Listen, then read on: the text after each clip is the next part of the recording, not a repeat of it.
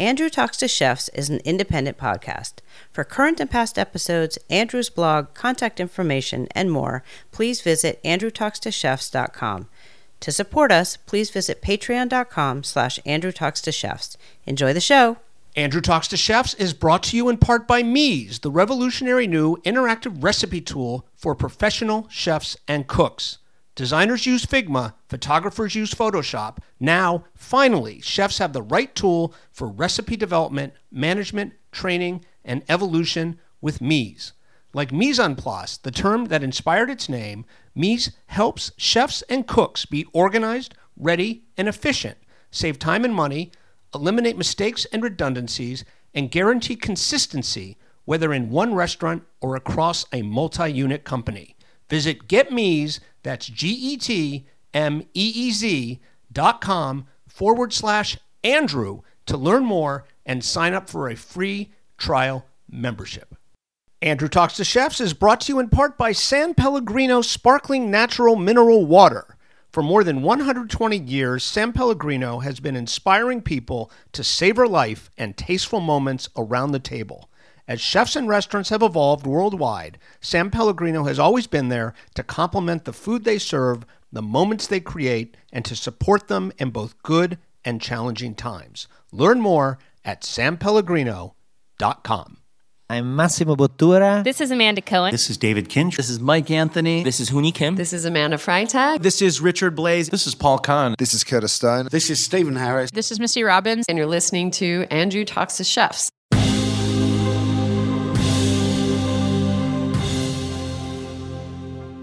I'm looking for a truffle pig. Someone stole her. I don't understand. Tell him who you are. You made the right choice being out there in the woods. There's nothing here for you anymore. I remember every meal I ever cooked. I remember every person I ever served. You live your life for them, and they don't even see you. We don't get a lot of things to really care about.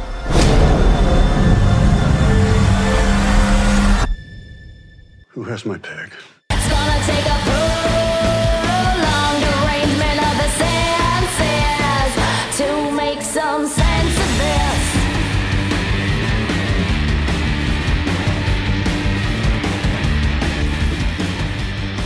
Hi, everybody. Welcome to the show. This is Andrew Talks to Chefs. I am your host, Andrew Friedman, and we are doing something a little different this week, although it is not unprecedented. We are bringing back a feature that became a regular, usually end of the week Friday segment that we did when we were doing special reports in the spring and early summer of 2020. That was, of course, the days of the early lockdown surrounding the COVID pandemic in the United States. And we started doing a feature called Shelter on Plus Movie Reviews. And those were reviews that we did with me in collaboration with my friends Allison and Matt Robicelli, who are the Baltimore based chefs, writers, general bon vivants, and fellow movie lovers. We did about eight of those last year. Those of you who have been listening since that time, I'm sure will fondly remember them. And I felt like it was time to get Allison and Matt back on the show. The review this time is of the movie Pig, which, if you are in the industry or even if you're not, has probably caught your attention. It came out about a month ago, uh, in well, a little more than a month ago in theaters, and then it started streaming. And we got together and reviewed it. That is what this week's episode is. I do have one or two quick housekeeping notes for all of you. Our sponsor, Meez, is currently or I should say, we are currently with Meez reevaluating and looking at what shape our promotional partnership should take on in the future. Uh, but I will tell you, we are no longer going to be doing the lineup news segment. There are a number of reasons for that. Um, one of them is it's just become a little too much for me to produce such a uh, complicated show every week on my own. I am a one man band here. I, I also feel like it's maybe a little better to have shorter shows. Uh, I, I, tend to hear that from people generally about podcasts, although listeners to this show, I don't think have ever complained about the length, but I've been toying with the idea of maybe having you know, sometimes an episode where it's our typical traditional long form biographical interview, and then maybe shorter episodes that'll drop as circumstances and news dictate, where maybe we have a guest on to talk in a shorter conversation about something that's going on in the news or to talk about a new restaurant or a new book. I'm going to be playing around with all of this in the coming weeks. And as I say, we are talking to Josh Sharkey, the founder, uh, and the team at Meez about exactly uh, what we'll be doing with them in the future. But I do hope and expect that that relationship will continue, which is why you still hear their ad at the top of the show. Uh, I do want to say before we get to this review or conversation about, is maybe a better way to put it, the movie Pig, which again, for those of you who don't know, stars Nicolas Cage as a former chef turned truffle hunter whose truffle pig is kidnapped. I don't consider that a spoiler. That is something you see at the uh, in all the trailers for the movie. Uh, but having said that, the movie is about his hunt for the pig, and we do in this conversation get into abundant and very revealing spoilers. So if you have not seen the movie, or if learning about a lot of the revelations of the film will mar your experience of watching it, you should save this until after you watch it. I will say, though, that I really think you should watch it. The three of us love this movie. We get into whether or not this is actually, in its own sort of subtle, stealth, slightly bizarre way, one of the better movies ever made about chefs. Um, and I'll give you another spoiler. We we think it is. We think it is. Uh, it's kind of an amazing turn of events because when the trailer debuted back in the late spring and early summer, people were mocking it. And I have to say, I include myself in that camp. I'm embarrassed by that now. Uh, but it's a lovely film. It's an intelligent film. It's a singular film, and it features, you know, to, to me, Allison and Matt, not really surprisingly, uh, quite a performance by Nicolas Cage, of whom all three of us are fans. So, again, I do want to warn you there are abundant spoilers in this conversation, uh, but I, I dare say it was great to have Allison and Matt back, and I think this is something we'll start doing again with some regularity. As always, our feature conversation here on Andrew Talks to Chefs is presented by San Pellegrino. Whether in life or on the plate, Every chef has a story to tell. San Pellegrino proudly helps them share those stories in their restaurants and right here on Andrew Talks to Chefs. The perfect complement to great food and meaningful interactions, San Pellegrino is delighted to be a part of the conversation. Learn more at sanpellegrino.com. And with that, here is my conversation about the Nicolas Cage vehicle Pig with my friends and co critics, Allison and Matt Robicelli. Here you.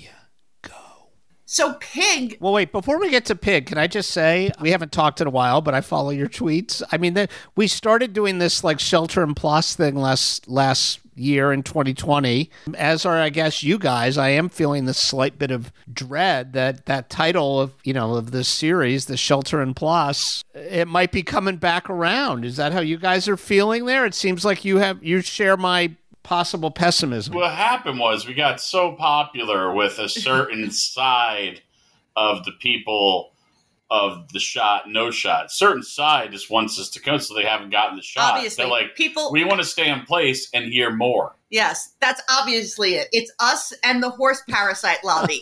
With shelter in place, okay, like I have like anxiety and stuff. So last year when the whole shelter in place thing was happening, and I've seen a lot of things, you know, ha- having owned a business in New York City and having gone through so many things in my life, like, you know, uh, cancer and, and health problems and stuff. Like, I, you keep seeing the system so fundamentally broken in so many ways and failing over and over and over again. And then, you know, Donald Trump became president. And that just like somehow we survived that. And then when the pandemic happened, part of me was like, this is never going to end. Everything is going to fall apart right now. All the bad stuff is going to happen at the same time, just very quickly. And then I'll wake up and say, maybe I'm overreacting. Maybe that's not actually happening. So I'll tell myself, yeah, no, shelter in place, six weeks, six weeks. But in my heart, I knew we'd be here. And I think we might be here next year too. I don't fucking know, but I'm not surprised by anything. She was right again. I was right again. I was. That's all she wants us to say. I just wish that all of this was like.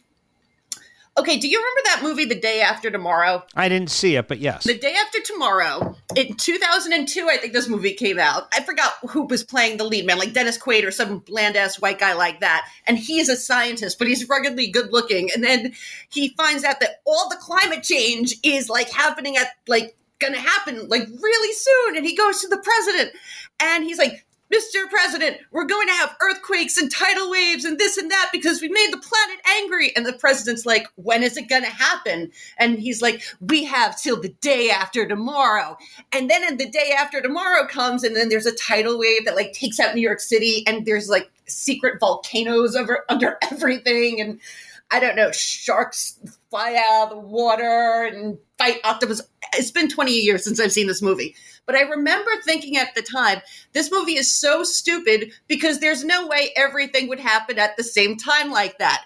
But here we are, and everything is actually happening at the same exact time. That is, it does certainly feel that way. We're done. We're fucking done. I've been in a state of, uh, uh, you know, I've been semi-depressed on and off. I mean, it's it's too much to bear right now. It's just been. I don't think that's semi depressed. I think this is just the new baseline. well. That's where the semi comes. in. That's why I'm saying semi. okay, I, I've realized over the last two years that I grind my teeth and also clench my jaw every chance I can get. My my outlook on life is just like, what are you gonna do? You know, that's it. All this bullshit. What are you gonna do? That's because what are we gonna do? And that is actually why I love this movie so much. It was a really good movie. let's set it up for people who haven't heard. You guys, as as is sort of custom, you just watched it, right? It's very fresh in your mind. Yes, we Yes. watch it right before we record this. And I watched it uh, two days ago. We were going to record two days ago, and this is also sort of our tradition. We ended up moving it uh, by a couple days, and um, I rewatched it today because, to be honest, I enjoyed it a lot. I, I I I needed to see it again to get my thoughts together. It's kind of a singular movie, but let's just let's just get both of you know whatever order you two want to go in. Just what's your first what's your first take? Well, before we even watched the movie, the consensus of us talking about it was going to be what was the name of that movie? I don't know what you're talking about. John Wick. Yeah, it was going to Okay. be like it was going to be like John Wick, like Okay. you know, with Nicolas Cage and about a pig. I remember when I first heard that, like, okay, oddly, this uh, week is my two year anniversary at the takeout. And I remember, like, one of the first stories I had there was the news that Nicolas Cage was going to be making a movie about a truffle hunter and a pig. I, at the time, thought it was going to be like something John Wickish. Then it came out this summer, and I heard that it was actually good and it was like a good smart people movie not like good like fury road was good you know? Like it was just i couldn't get my i didn't know what kind of movie it was going to be. And then so when my kids asked me they're like what are we watching? I'm like i think it's like john wick. But then i started watching it i would go i i don't know what this is. And then through the entire movie i still wasn't sure what i was watching. And now that it's over i'm still I still cannot tell you what kind of movie it was that I watched, but it was wonderful, but it was weird. And that's, I think, what's great about a Nick Cage film. Like a true Nick Cage film, It has more questions at the end Yeah. that uh, you need to have answered. it's just a gift. It's the movie that will, you know, it, the movie keeps going, even though, you know, you've left the theater or you've you've stopped paying for the rental. It just it's a you it keeps returning on investment in so many ways. You almost kind of don't want to talk about it if people haven't seen it yet. Yeah, I was thinking about when we were going to, and I'll say something in the intro, but for people who fast forwarded over the intro, we're going to have to talk spoilers. I mean, you have to. Because the whole the whole movie is just it's I mean I, I think it's you know uh, well you had that initial feeling that it was kind of John Wickish. Uh, the trailer for this movie although they didn't show much action because there really isn't much action to show but it did kind of uh, I think create probably not by accident the expectation that it was i mean the setup is very similar to john wick. I mean in john wick I, they kill his dog. In this movie they they kidnap his his pig. And and Nick Cage, much like uh, Keanu Reeves, is largely known as an action star at this point. I think it's kind of a stealth character study. I mean, it's it's a character study masquerading as a revenge picture. Yeah. Or you can go a totally different way, and it could be like, "Hey, Jon Favreau, you did that." Who's Jon Favreau? Jon Favreau. I know Jon Favreau, but what's he? Why is He he, did the chef movie, and Nicolas Cage is like, "I'm going to do This a ha- chef okay, movie." this has. I think we all assumed it was going to be some crazy revenge pick because the last few movies Nick Cage has done have been crazy fucking movies. Like he did Mandy, he did that uh, Five Nights at Freddy's ripoff, uh, like Wally's Wonderland or something, where he you know uh, goes into the haunted arcade and you know there's like machine guns and bullets and all sorts of blood and stuff. Nick Cage also, you know, is an Oscar winner. He did Moonstruck. He did Raising Arizona. Like Nick Cage is like a grab bag. Like you just don't know what you're going to get from him, and that's what I love about it. Like he knows how to act really well, but he also has knows how to act very badly, and he gives you whatever he's feeling that day. And it doesn't necessarily, you know, uh, it, maybe he just doesn't want to show up and be part of the movie. You know, and he will he will go to a movie just be like, I'm not going to do a good job on this one. But this one he tried, and he did a really great job. Well, I also think I'd love to know what you guys think about this. I mean, as you said, he is an Oscar winner. That's not necessarily a barometer of of uh, quality, but you know, he did win the Oscar for Leaving Las Vegas. He he's given a lot of really good performances over the years. I don't know if people remember this, but there was a moment, God, maybe even 20 years ago now, where Sean Penn called him out because he felt like he had thrown his talent away and he, you know on all like movies like Con Air and all this stuff that you know Face Off and all this stuff he did right after he won the Oscar. I divide actors up into two categories. I, I think there are actors who primarily are there to to to act, right? Their goal is to you know pull off the character. That's their primary goal. And then I think there are actors and and some of these actors are also brilliant actors who their primary thing is they perf- they give a performance, right? Um, uh, to me, this is the difference between Al Pacino and Robert De Niro, right? Robert De Niro to me is first and foremost an actor, and Al Pacino to me is an equally great actor, but who, and I think it's because Pacino was more of a stage guy. You know, Pacino to me always wants to give a performance. You know, it's it's very showy. Does that make sense? Yeah, it absolutely does. A ooh-ah sort of thing. But even when he was before he started doing that stuff, you go back and you look at a movie like Dog Day Afternoon or Justice for All, and he's he's always been um, exciting to watch. You know, whereas De Niro could be very inwardly directed but still be fascinating. To me, Nick Cage has always been in the performance category. What I think was so interesting about this movie is, first of all, he looks older than he's certainly ever allowed himself to look on screen. And it is a very quiet performance. I mean, this is a very controlled, disciplined, um, quiet Nicolas Cage. And to me, so much of this performance is just in, in in in the way he walks and carries himself and in his eyes in in some of the costume decisions you know like we see him in long johns when he's you know living in his cabin and then he's just in these work clothes for the whole movie He never took a shower. Yeah. And he wore, he had the stripes of blood on his face, and it reminded me so much of Braveheart. You know, the the William Wallace iconic, like blue over his face, or like the stripes, like, you know, like an iconic uh, Darth Maul character or something from like Mad Max. And he, ref- and I remember somebody, was it like the chef who asked him if he wanted to clean up or something or have a shower? And he was like, no, leave it. You know, it was, Cage has a way of okay first off in a, in a nick cage movie i think you're always aware that you're watching nick cage it's very hard at this point to like lose yourself into like oh this is this is a different man. We all know it's nick cage and we're kind of there for him in the same way you know.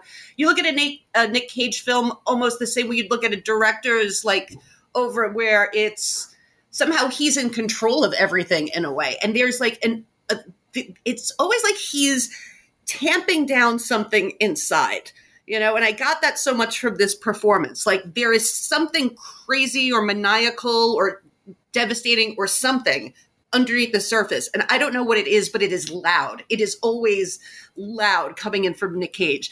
And he is kind of like his performances are like how how much he's going to like open the valve you know? Is it going to come out in spurts? Is it going to be tightly wound and, and full of pressure? Is it going to be a slow steady stream like you don't know what necessarily is happening in there but it's always just violent um, and in this one there like what really stuck out to me was like the was it like a, a fight club like what the hell was that Oh, yeah, I didn't get that. Was weird. I don't think I, you know, it, it.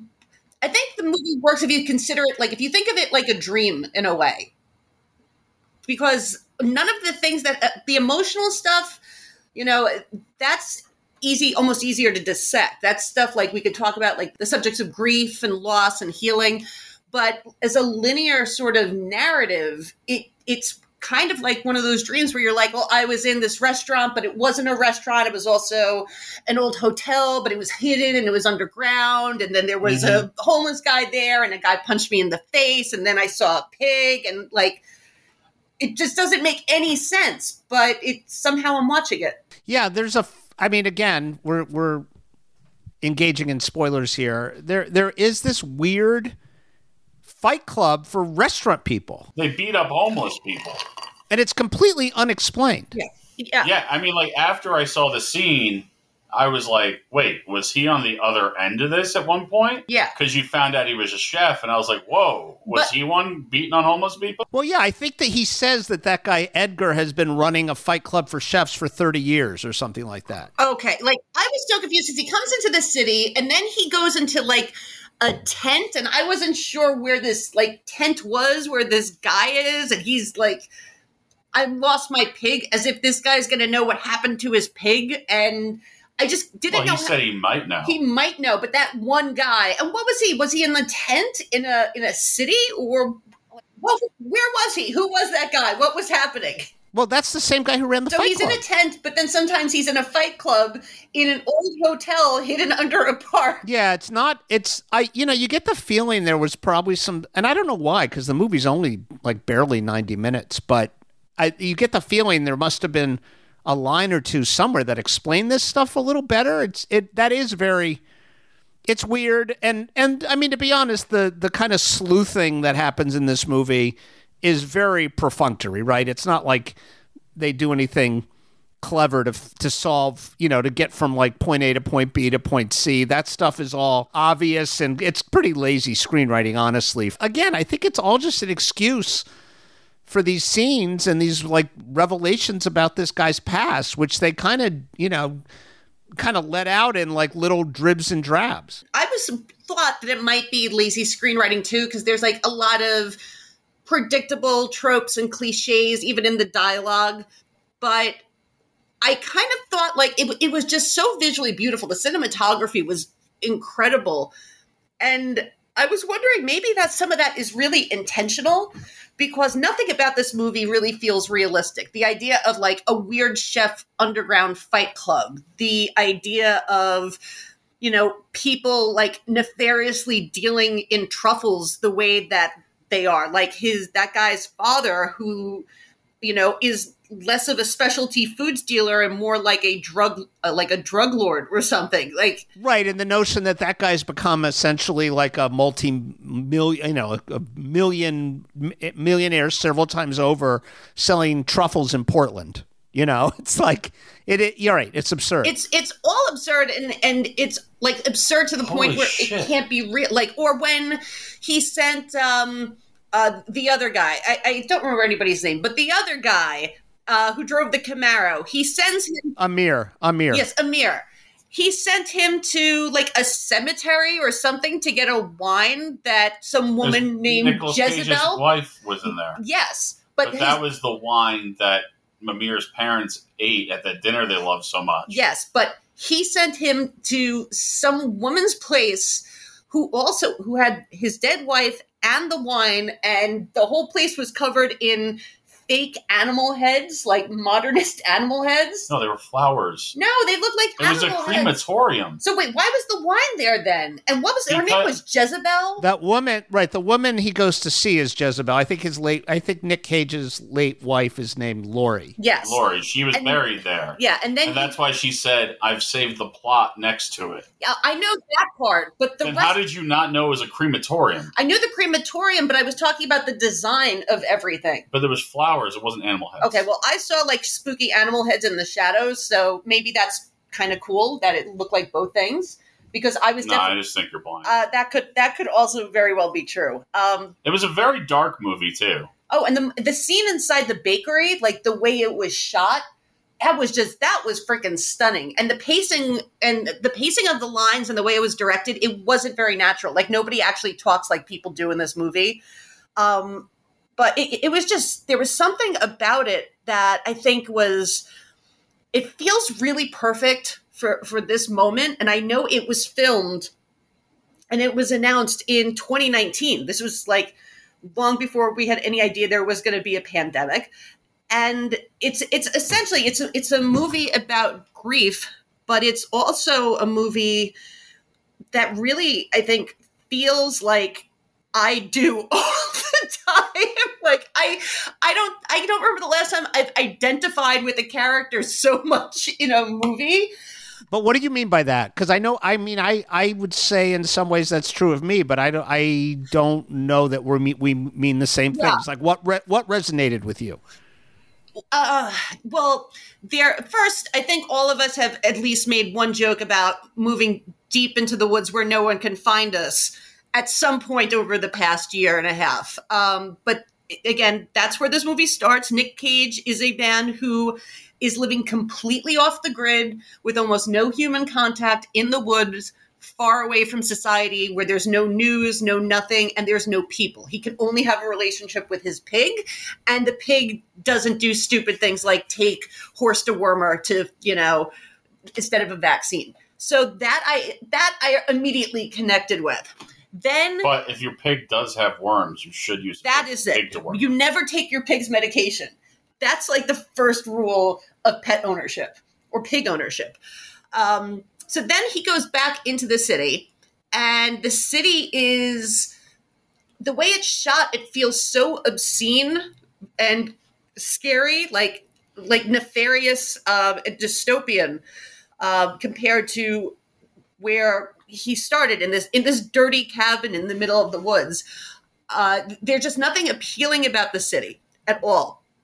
And then every conversation he had, like when they go to this fancy restaurant, and they the, the server comes out with some ridiculous dish that has like a 20 minute explanation, and it really hit home like the entire like like how meaningless all of it was, you know? Like they're in this fancy restaurant you know, and worried about like prize local pine cone foam and talking about like But the I mean, wine was 20 minutes that's away. that's where that's where food is gone. That's where And like you know, if you really think start thinking about it afterwards, it comes and brings it to your mind that it's it's all bull. It's it's all crap. It's like you know, it's it's all Instagram clout. Like the people who are taking pictures of that pizza Well, no, you saw on the street. That was that just- was many years yeah, ago. Yeah, no, no, no. What- but but it's not no, a comment but on that. It's it is the fact that what he says at the end, where he's like, "I've remembered every dish I've cooked and for every customer."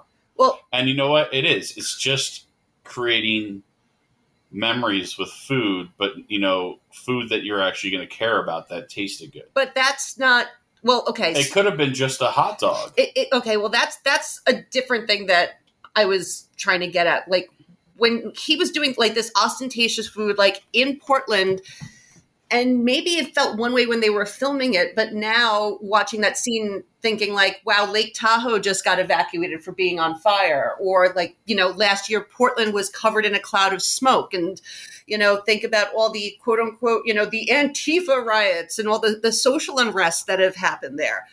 And you're watching these two people talk about like a, a truffle trade in this pristinely white restaurant. I mean, it was just the way it was lit was so beautiful, and this kind of dirty, grotesque Nick Cage sitting in the middle of it.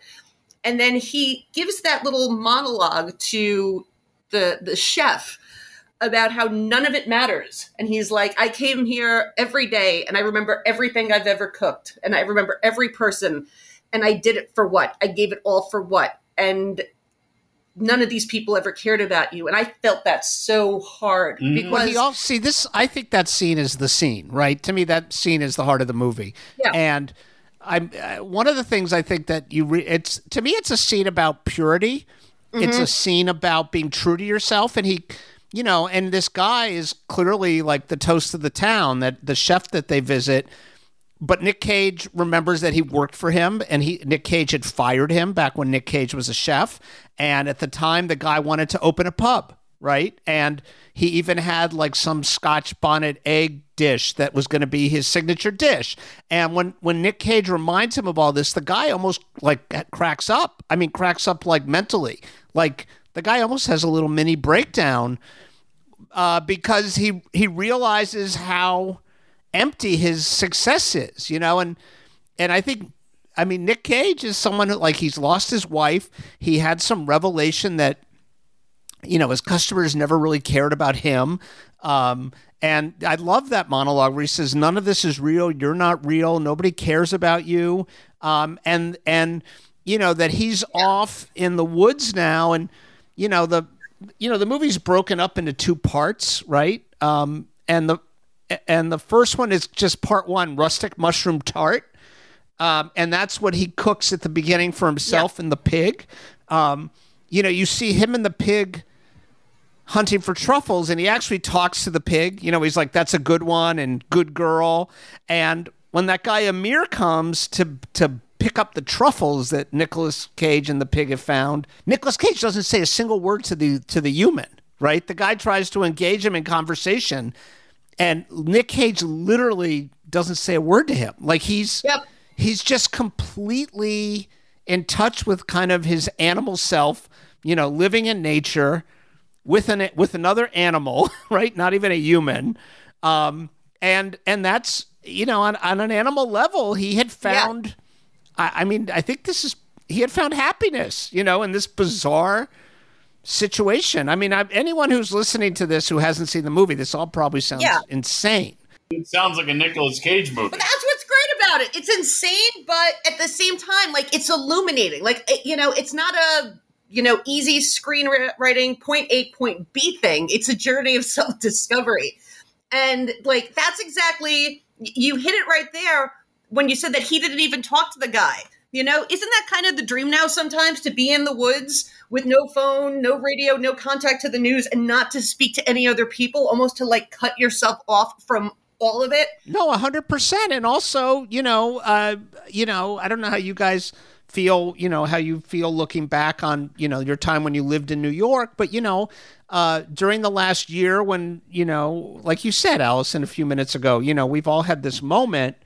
You know, I do think about events I've been at, you know, or or things I've been a part of over my career, and a lot of it does seem kind of ridiculous, if I'm honest. You know, uh, you know, a lot of it is just driven by marketing, and you know, it's it's all a lot of it's very phony, you know. And I think something, I think a lot of us have let a lot of the kind of bullshit fall away over the last year and a half and i don't think that's bad and i do that to me Yeah. is where this movie resonated with me you know i loved watching him um uh you know just absolutely um disarm this guy you know nick cage is sitting there blood caked you know in his work clothes totally reducing this super successful chef you know to a shell And I think if that scene, if we had watched this pre-pandemic, again when it was like announced in 2019, that scene would have read so dickish to the audience. They would have just been like, "Oh, he's a a bitter old man who needs to like face his wife's death and you know stop being like this to other people." But now it's just like every word he said, it was true and I know I've had conversations like he has, like that one with people uh, about hospitality years ago, and people don't want to listen to it. People, you know, and they don't need to because the very end of that monologue, essentially, he said that all of this is a lie, that everything is false that we live in and everything is is ridiculous and it is like the, the entire trappings of our society and who we are it's just all like imaginary constructs. You know the things that we put value on are entirely like they're all man-made you know? Like money is a theoretical concept. Um you know these are all just sort of like the trappings of human existence and he's freed himself for, from it. And i when i get really sad i like looking at my cats and thinking they have no idea what the fuck is going on you know? None of my cats and it doesn't affect them like they wake up and they eat and they sleep and they're loved and all the animals are like that. You know aside from the ones that are burning to death in the wildfires or being you know being killed in the oceans or uh, you know wherever else animals are being you know pushed to extinction they don't fucking care because they they don't have a society. They just wake up every day and go this is life. This is existence. This is what the was us and our little woodland friends do in the forest and there's something very beautiful and freeing about that because these things that we're having like that we had taken from us a lot of them we had to let go. Maybe, you know, maybe they weren't all the best things for us. Maybe, you know, this is our entire society is really freaking wasteful. You know, I mean, everything that we've done is, you know, killed the planet and it's still super problematic. Like fancy, you know, dinners like that, we're like, okay, great, that wine came from like 20 miles away, but that didn't really change anything, you know? I mean, you cook for a whole bunch of rich people who don't know your name, will never know you, and never know who you care like are.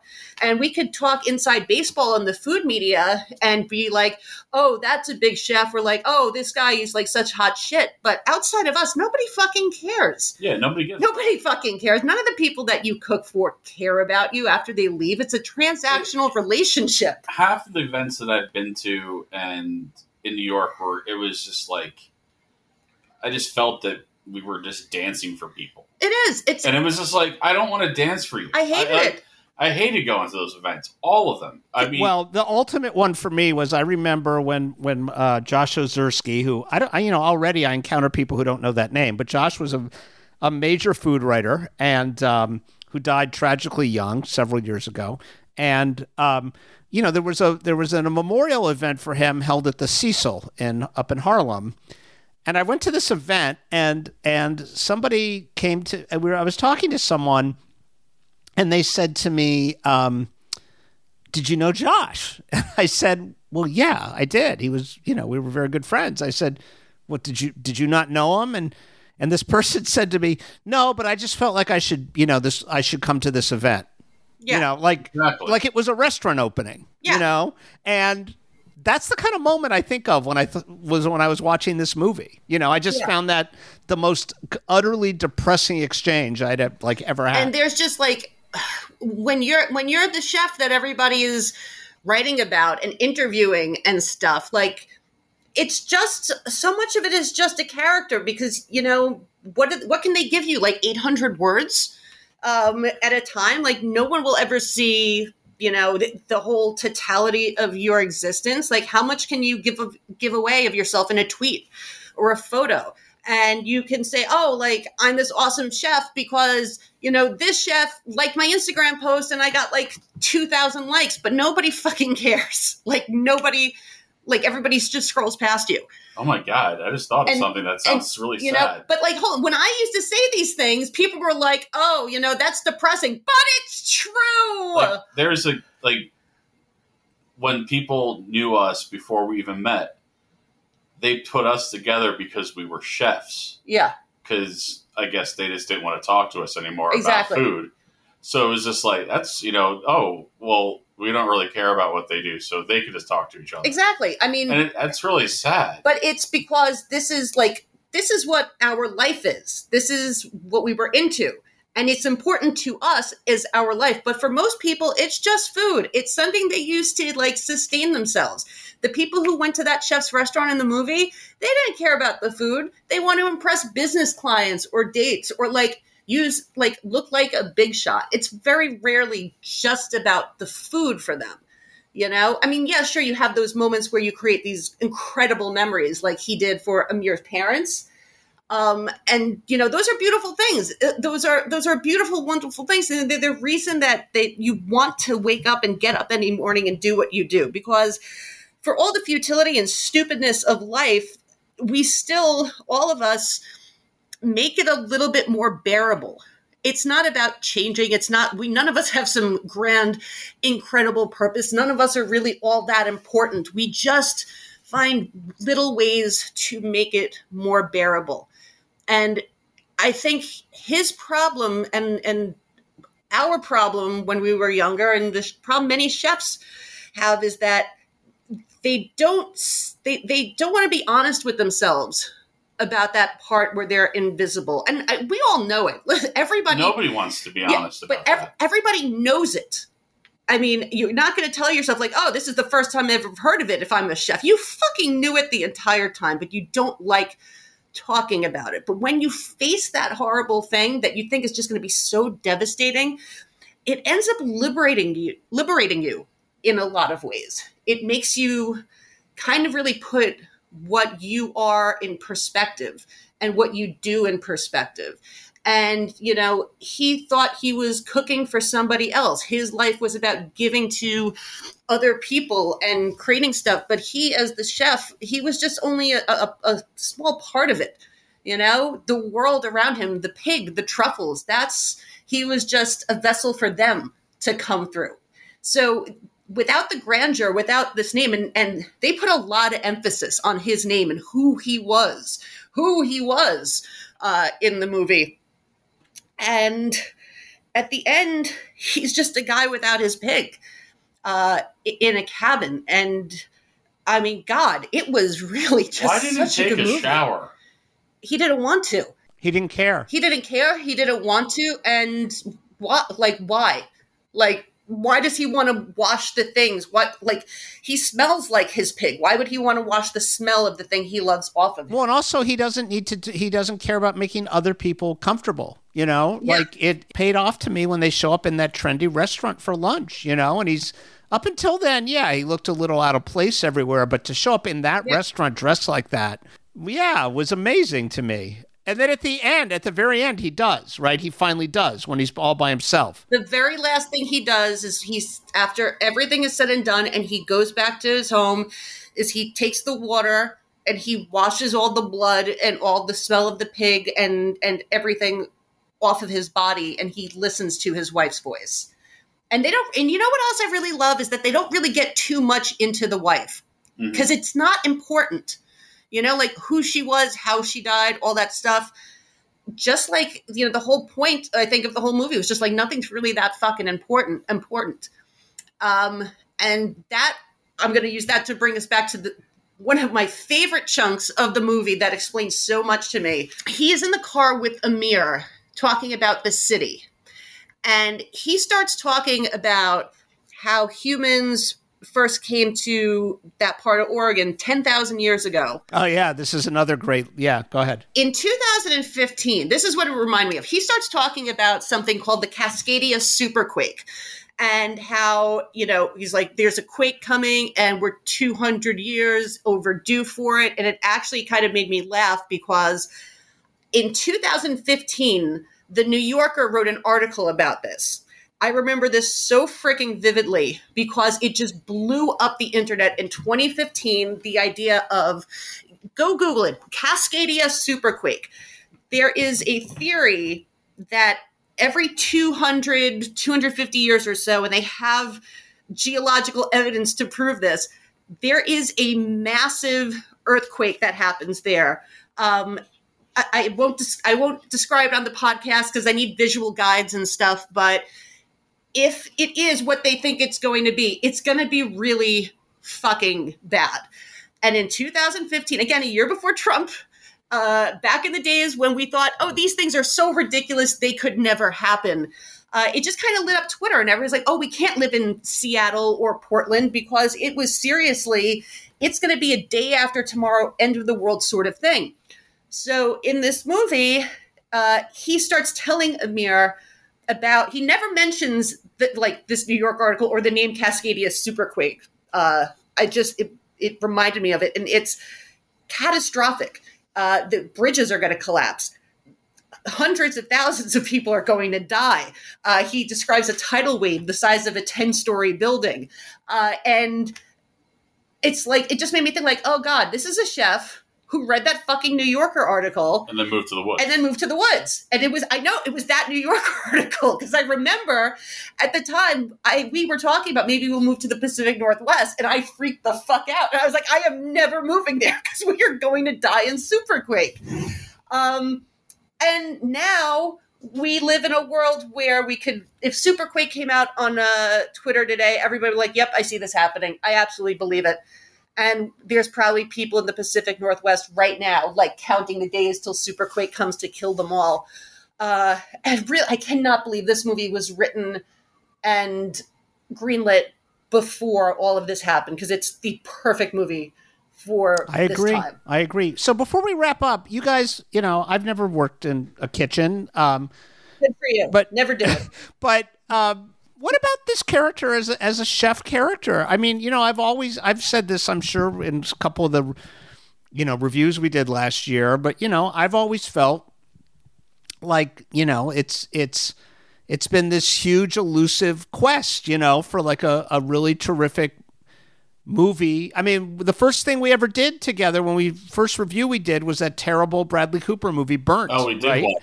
that. he did watch that movie there's things in this movie that aren't that different from the, like you know at one point in this movie he cooks a meal that brings Adam Arkin who I thought was actually terrific in this movie um, to tears right now that would be laughable in a lot of other movies it's not laughable in this movie do we I think this is one of the best chef characters we've ever had in a movie do you agree with that I'll say it's the best one. Like we've talked about trying to find the ultimate chef movie. It's this one. Well, what about the chef movie about the Italian people in Canada? Oh, oh, Little Italy. That was a great movie. We should watch that one again.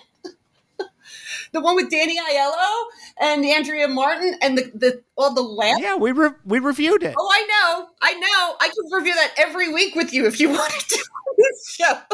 That's okay. Pig is number one. Little Italy's number two. All the other movies were n- number four through eighty-eight. Uh, yeah, this this movie like We still haven't seen Good Burger. we have a lot of movies we were going to do for this, but then for a while we were like, oh, maybe things will get better. But then when things get worse again, Andrew calls us and he's like, yeah, everything's going to shit again. time to review a movie Yeah, like you know, get the Robicellis on the phone. And normally, I think we are we are a lot, uh, you know, this is how I judge how the world is getting. If I don't hear from you, things are pretty good. I have to I have to say this all started did you I don't know if Allison did you say something on Twitter somehow we ended up texting about the fact that this movie was getting good reviews and oh, pig. No, yeah at, You No. you may have talked to somebody else and thought, oh, movies. I have to reach out to the Robicellis again. Because no no no no no no no I texted you and I said something like who knew if it was a bad movie or if it was a good movie, I still would have been down to watch it and talk for six hours about it because it's a Nicolas Cage movie. that's well that was the text exchange we had and you went on and on about Nicolas Cage and then that's how this started A good Nick Cage movie and a bad Nick Cage movie are both virtuous in their own special way. It's really like, again, it's a Nick Cage cinematic universe where everything has its own merits. Uh, and it will be studied for years and years. I mean, how many other actors could you think like could you see like an NYU film course just talking about like the movies of Nick Cage? What the fuck was all this about? You know? But honestly, if you're gonna pick movies and rate them by chefs, like the top two chefs movies would be this one, Pig, then Ratatouille. Yeah. yeah exactly Yeah. I would agree with And that that was that that scene with the crying. Ratatouille was the only other movie that pulled it off. And not only did they pull it off, it was almost like they invented it. Like in Ratatouille, like that's a scene that shouldn't have worked with a human being in it. You know, like that was a scene that I thought you could have only pulled off in a cartoon like that.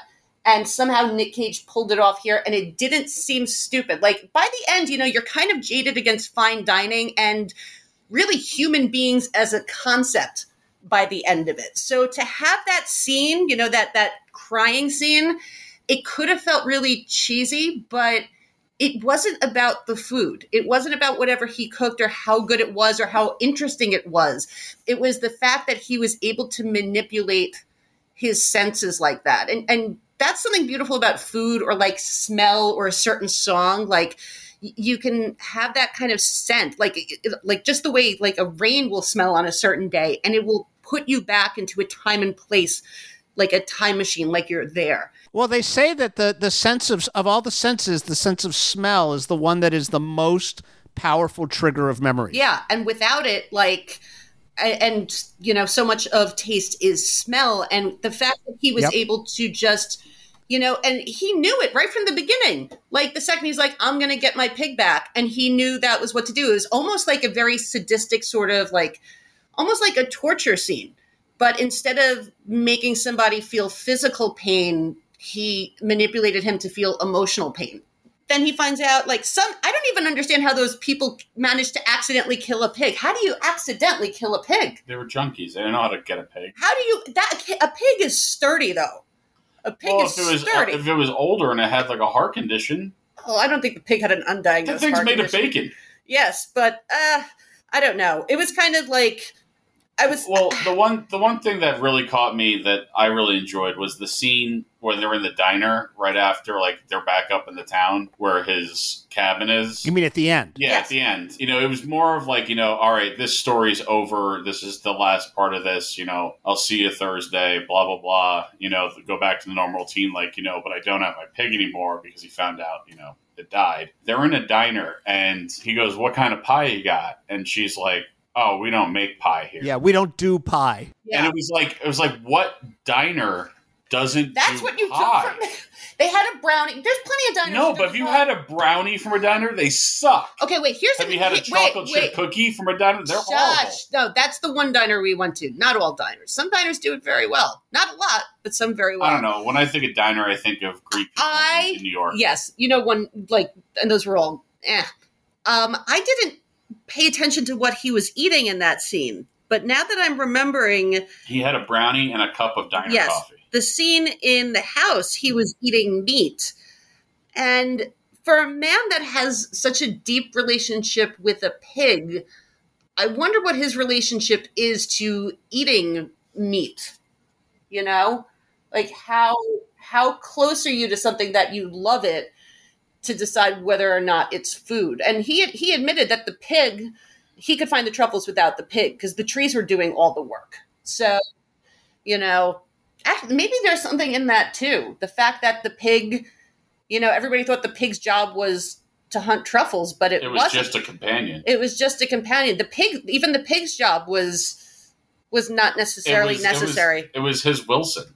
the the pig existed. The pig existed to exist and to love, just like every single other character in that movie. Maybe we don't have a big big reason. Maybe we don't need fame. Maybe we don't need names or four stars or fancy reviews or articles written about us or Camaros or giant mansions built on illicit truffle money or any of that. you don't Maybe because all yeah, the all the pig is is the pig knows unconditional love that's it. It's just be the because pig. it needs to know where its meal's coming from. It's just no, you're here, and that's it. We're here, and we are just the the, the trees tell us where to go, and we just exist, and we just find happiness in what we have. I really love this movie. I really fucking love this movie. Yeah, well, I'm telling you, watch it a second time as I did. It just gets better. It just gets better. And I hate truffles. Yeah, no, I love. Well, yes, you do. But now No, maybe I- you'll I- start liking them now. No, I just don't like truffles. All right. Well, if Nick Cage, Cage can't convert you, then no one can. All right. Well, I'm so glad we did this. Um, thank you. Thank you for watching it. Thanks for coming back on. Thank you, Andrew. And we will, yeah, text me whenever. We love you. Try to keep your chin up.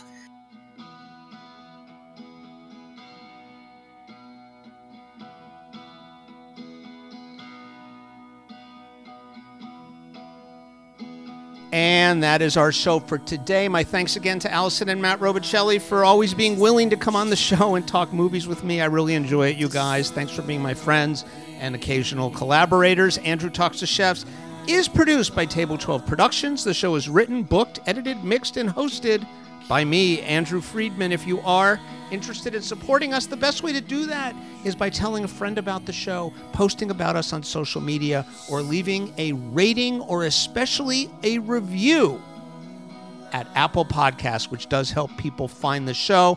I would also love to hear from anybody with any feedback about the show. Do you like shorter formats? Do you prefer longer formats? Any guests you'd like to hear on the show? Reach out to me, Andrew at andrewtalkstochefs.com. And of course, we would love if you followed the show on Instagram. The handle there is at Chef Podcast. My thanks as always to After School Special for our music. Please check out their album, Double Barrel, single Entendre on iTunes. And we will be back soon with another episode of Andrew Talks to Chefs. Thank you so much for listening.